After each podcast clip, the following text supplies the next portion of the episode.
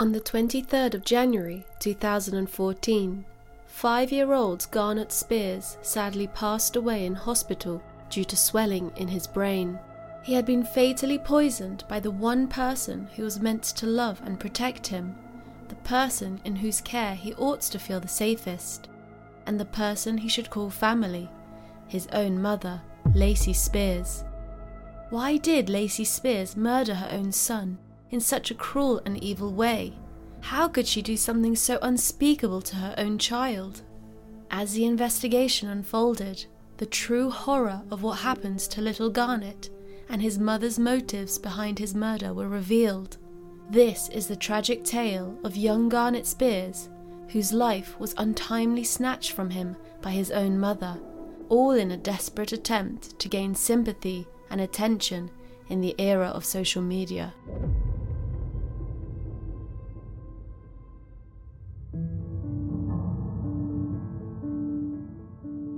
Lacey Spears was born and raised in Alabama and quickly showed an interest in children, first working as a babysitter and later at a daycare.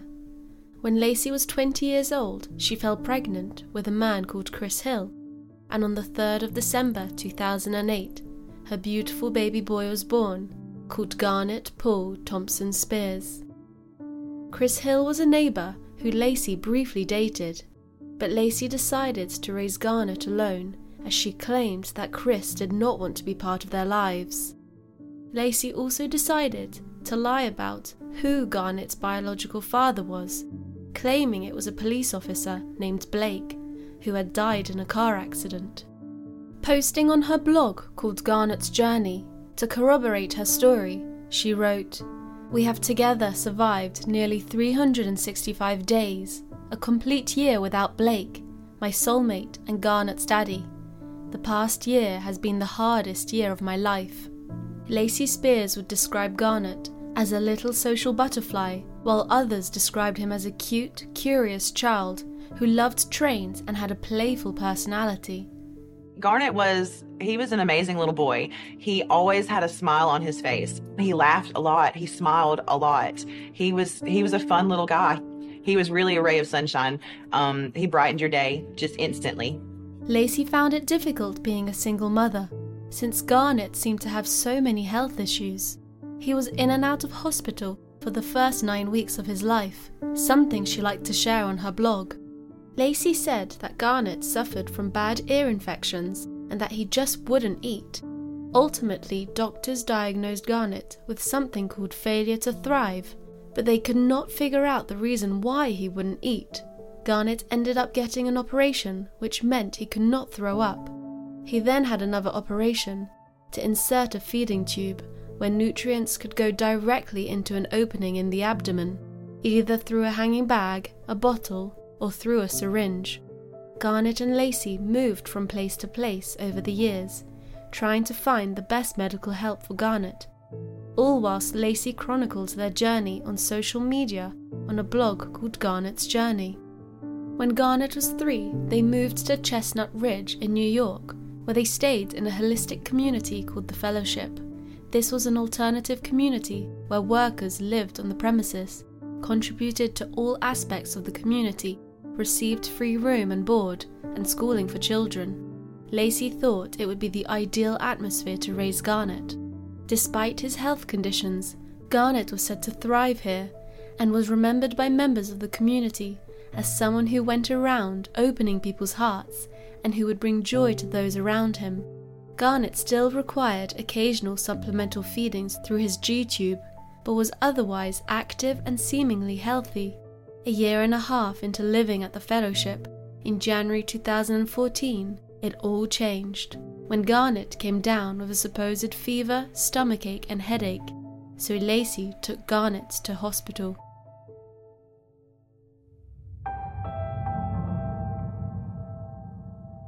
On the 17th of January 2014, Garnett was admitted into Nyack Hospital in New York by his mother, Lacey Spears, as she reported he had experienced three episodes that she believed to be seizures.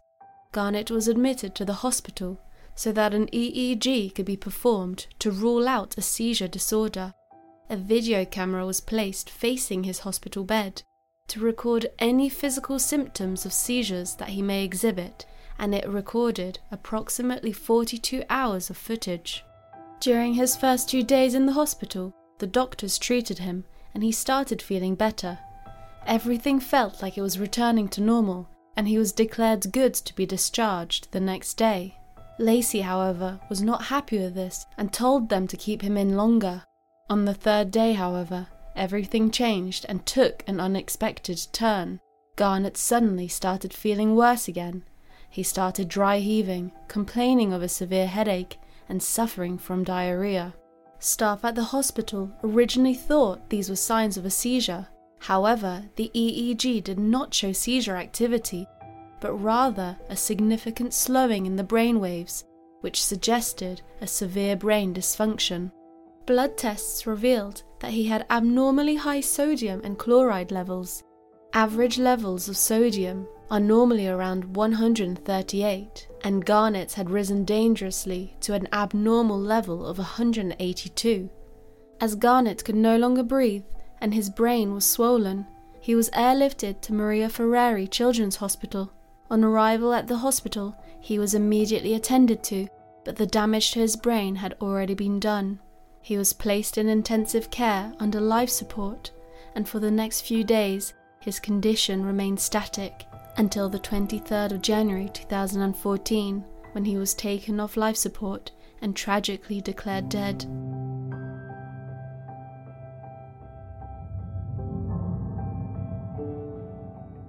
After discovering that Garnett had died from salt poisoning with a spiked sodium level, the doctors at the Children's Hospital became suspicious of his mother, Lacey Spears, as she was his primary caregiver, and they called the police. According to witnesses, a doctor had told Lacey Spears that it was metabolically impossible for Garnett's body to have such high sodium levels, adding something wasn't right. Friends and hospital staff also noticed that Lacey's behavior was weird following Garnett's death. She wasn't acting like a mother in mourning, but was somewhat bothered about what was being said about the situation. One of her friends said her behavior was just weird in the hospital. It was not the behavior of a grieving mother. She was more concerned about what everyone else was saying, or what investigators were asking people, or what people were saying on Facebook, than putting all that aside and taking care of her child. Pictures that Lacey was putting on Facebook were very hard to look at.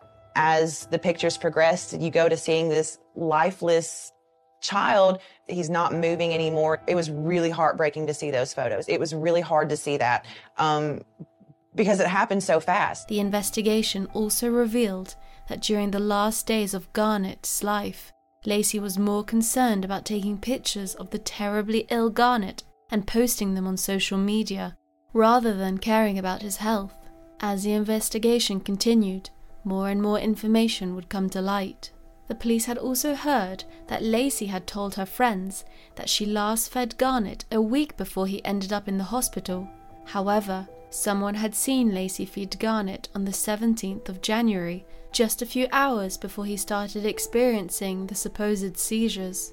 But what police found incredibly telling was when they discovered the hours of footage that had filmed Garnett before his death. When looking back at the video, they discovered that the only time Garnett was off camera in his hospital room was when he was in the bathroom of his mother. The video surveillance showed Lacey taking Garnett to the bathroom 17 times, and twice she was seen carrying the feeding bag with her. Following these two instances, the video showed Garnett becoming ill and his condition quickly worsening. The first time was in the morning, and after the visit to the bathroom of his mother, Garnett appears uncomfortable and required the attention of the nurse. Then the second time was later in the day, and about 30 minutes after the bathroom trip, he started gagging and thrashing. With all this information, the police acquired a warrant to search Lacey's home in the Fellowship community. They searched Lacey's home and seized several items, including a bottle of sea salt that was just sat at a table amongst Garnett's medication. Lacey's food was also tested, and her phone and computer were checked. On these devices, the police discovered that Lacey had been researching the effects of salt poisoning online. The police also noticed two feeding bags filled with milk, which they initially left behind, as Lacey had told them that Garnett was breastfeeding, so they assumed it was just breast milk. Suspiciously, however, Lacey asked her neighbor Valerie Porsche to go to her flat and dispose of these feeding bags. Valerie decided to hand these bags to the police, and once they were tested, it was revealed that both feeding bags contained an enormous amount of sodium. Each bag had the equivalent of at least 69 small salt packs. According to the county detective, Daniel Carfey said, the amounts of sodium that were in those bags were lethal. When the police questioned Lacey's friends and family and obtained Garnett's medical reports, they soon discovered that during his five years on Earth, he had been hospitalized 23 times over sodium and other related issues. So they decided to delve deeper and talk to his previous doctors to gain more information and hopefully gain an understanding on why Lacey would poison her son. They thought, could this possibly be a case of Munchausen by proxy?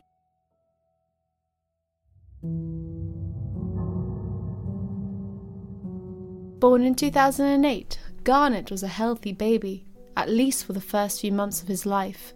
Lacey Spears had refused Garnett's biological father, Chris Hill, from having any access to his son. Instead, she made up stories of a police officer named Blake, who was alleged to be the love of her life and Garnett's father, but had passed away before Garnett's birth.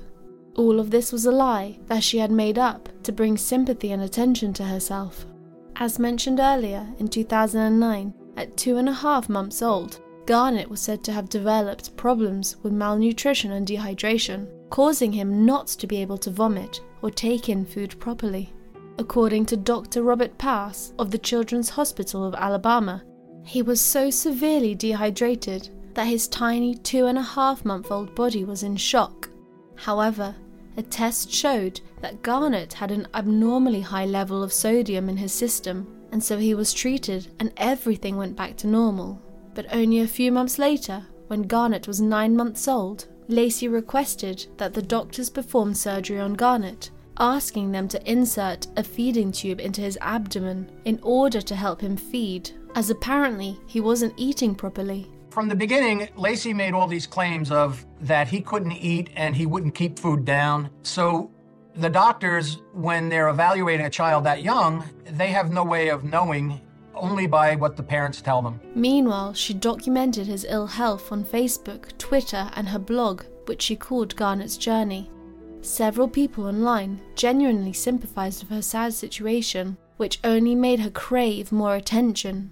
She loved to portray the image of a single mother with a chronically ill child, and with this motivation, she would feed him tea salt, severely causing him to fall sick and be hospitalized multiple times. While looking into this and looking into Lacey's mental state, it appeared that she would make up these stories of grandeur so she could get more sympathy. She would write posts that would tug at people's heartstrings. And that's what she craved. She just craved people to look at her and make her the center of attention. Eventually, when Garnett came of age, doctors advised her to remove the feeding tube as she was performing better. Still, Lacey refused and insisted that he wasn't feeding properly, whereas her neighbors in the fellowship community had noticed otherwise. They had seen Garnett eating properly at dinner. We talked to people that his one friend and Lacey's friend, they would go out to dinner and they were actually in McDonald's one time where he ate the woman's whole meal where she had to buy a, her own second meal because he ate it. But Lacey claimed that he could not keep food down and he couldn't swallow. Every time a doctor asked too many questions or became suspicious, they would move and go to another doctor's office. Five weeks into Garnett's life, one of his doctors documented in medical records that he possibly saw a case of Munchausen by proxy. Munchausen by proxy is a psychological disorder marked by an attention seeking behavior by a caregiver through those who are in their care. It's a relatively rare behavioral disorder and it affects a primary carer, often the mother.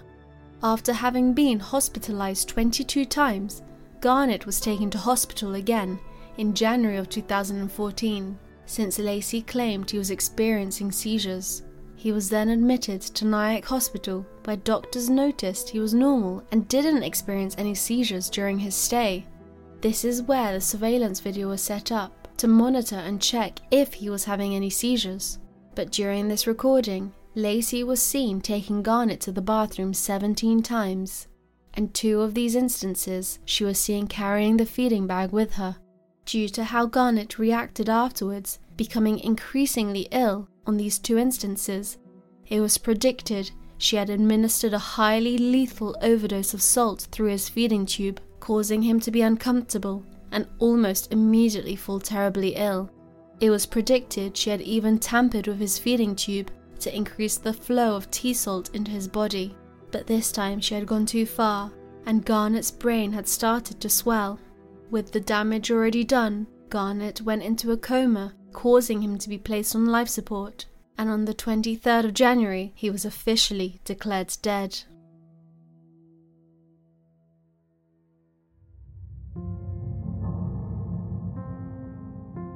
Five months after the discovery of the video recording, Lacey Spears was arrested and charged with second degree murder, first degree manslaughter, and first degree endangerment of a child.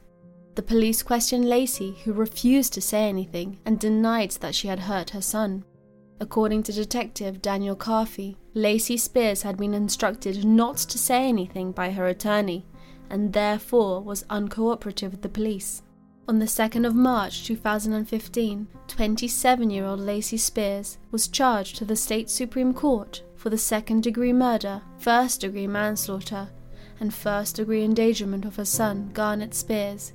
The court heard how Garnett Spears had died suspiciously after a high level of sodium swelling in his brain. They learnt that Garnett had spent most of his short life in and out of hospital due to several unexplained illnesses the prosecutors would present before the court video evidence that would reveal the shocking truth about Lacey Spears' heinous crime.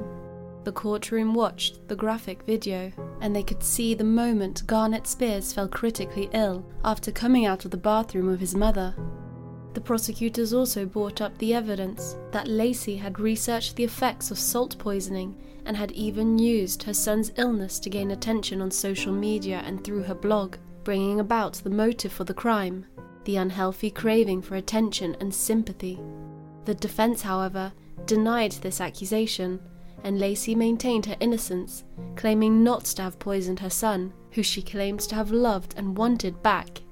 Lacey's lawyers argued that there was no direct evidence linking her to her son's death, and that the cause of his illness and subsequent death was unknown. They said that Lacey had brought in the feeding bags into the bathroom to clean them, and said that there was no proof that she had put salt in them at this point. They also suggested that hospital staff had mishandled Garnett's care, which may have contributed to his death, and they insisted Garnett's death was a medical mistake, with Nyack Hospital at fault. Stephen Riebling said, They changed his diet that caused or exacerbated his stomach problem, they didn't give him the necessary medication during the day to combat dehydration. Then they exacerbated the dehydration by giving him a rapid infusion of IV solution. IVs contain sodium solutions, which the defense believed could have contributed to Garnett's condition and death. The defense carried on by saying that Lacey Spears was a hard working single mother who gave her son unconditional love, therefore asking the judge for a lighter sentence of 15 years minimum to life. While advocating for the maximum sentence, prosecutor Doreen Lloyd characterized Lacey's conduct as inhumane, despicable, and evil. Prosecutor Lloyd emphasized that the images captured on the hospital room video recordings, which showed Garnett in excruciating pain after being poisoned with salt, would forever haunt the jurors and anyone who witnessed them. Furthermore, she alleged that Lacey deliberately weaponized the feeding tube, which caused his death. Throughout the trial, Munchausen by proxy was never mentioned. This was because Lacey had actually submitted to a mental examination and she had not been diagnosed with Munchausen by proxy. Because of this, it was up to Lacey's lawyers, not the prosecution, to raise a psychiatric defense, and her attorneys were going with the defense that Garnett's death was due to the hospital not giving Garnett proper medical care, and not about Lacey. Ultimately, on the 8th of April 2015, following a unanimous decision from the jury, Lacey Spears was found guilty of murdering her son and was sentenced to 20 years to life. Justice Robert Neary described Lacey's crime as unfathomable in its cruelty. Despite Munchausen by proxy never being brought up during the trial, Judge Robert Neary did refer to it during the sentencing, saying, Instead of nurturing and protecting a beautiful child, you subjected him to five years of torment and pain. One does not have to be a psychologist to realize you suffer from a mental illness known as Munchausen by proxy. Judge Robert Neary offered her mercy because he believed she suffered from Munchausen by proxy and therefore sentenced her to 20 years to life rather than the maximum of 25. He continued by saying, Do you even realize the magnitude of your crime? By not imposing the maximum sentence, I'm combining punishment with something that you really did not exhibit towards your son, namely mercy. Lacey Spears will be eligible for parole in 2034 and she'll be 46 years old.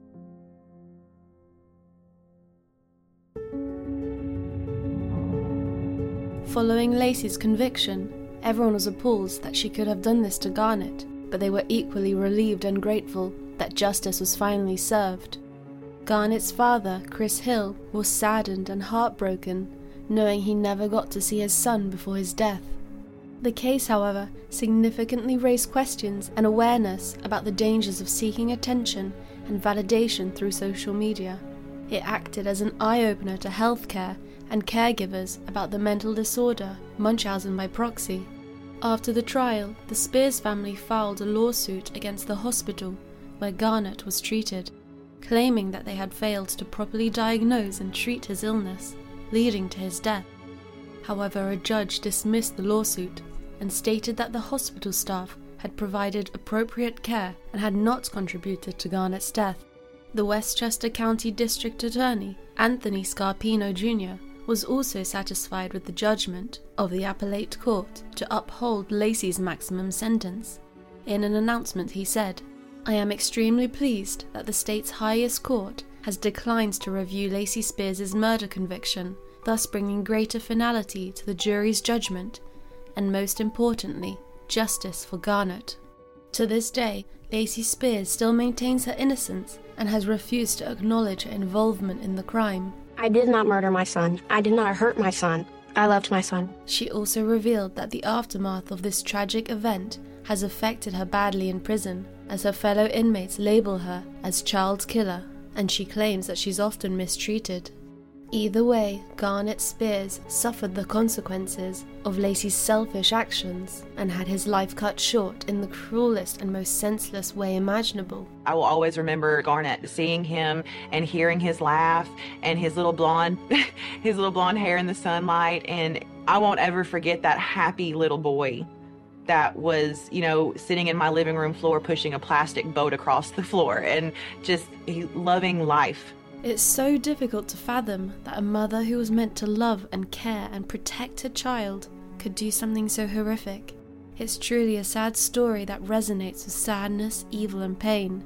May Garnett's soul rest in peace, and may his memory inspire us to strive towards a world where all children are cherished and protected, and where no child ever has to suffer the pain and despair that he endured.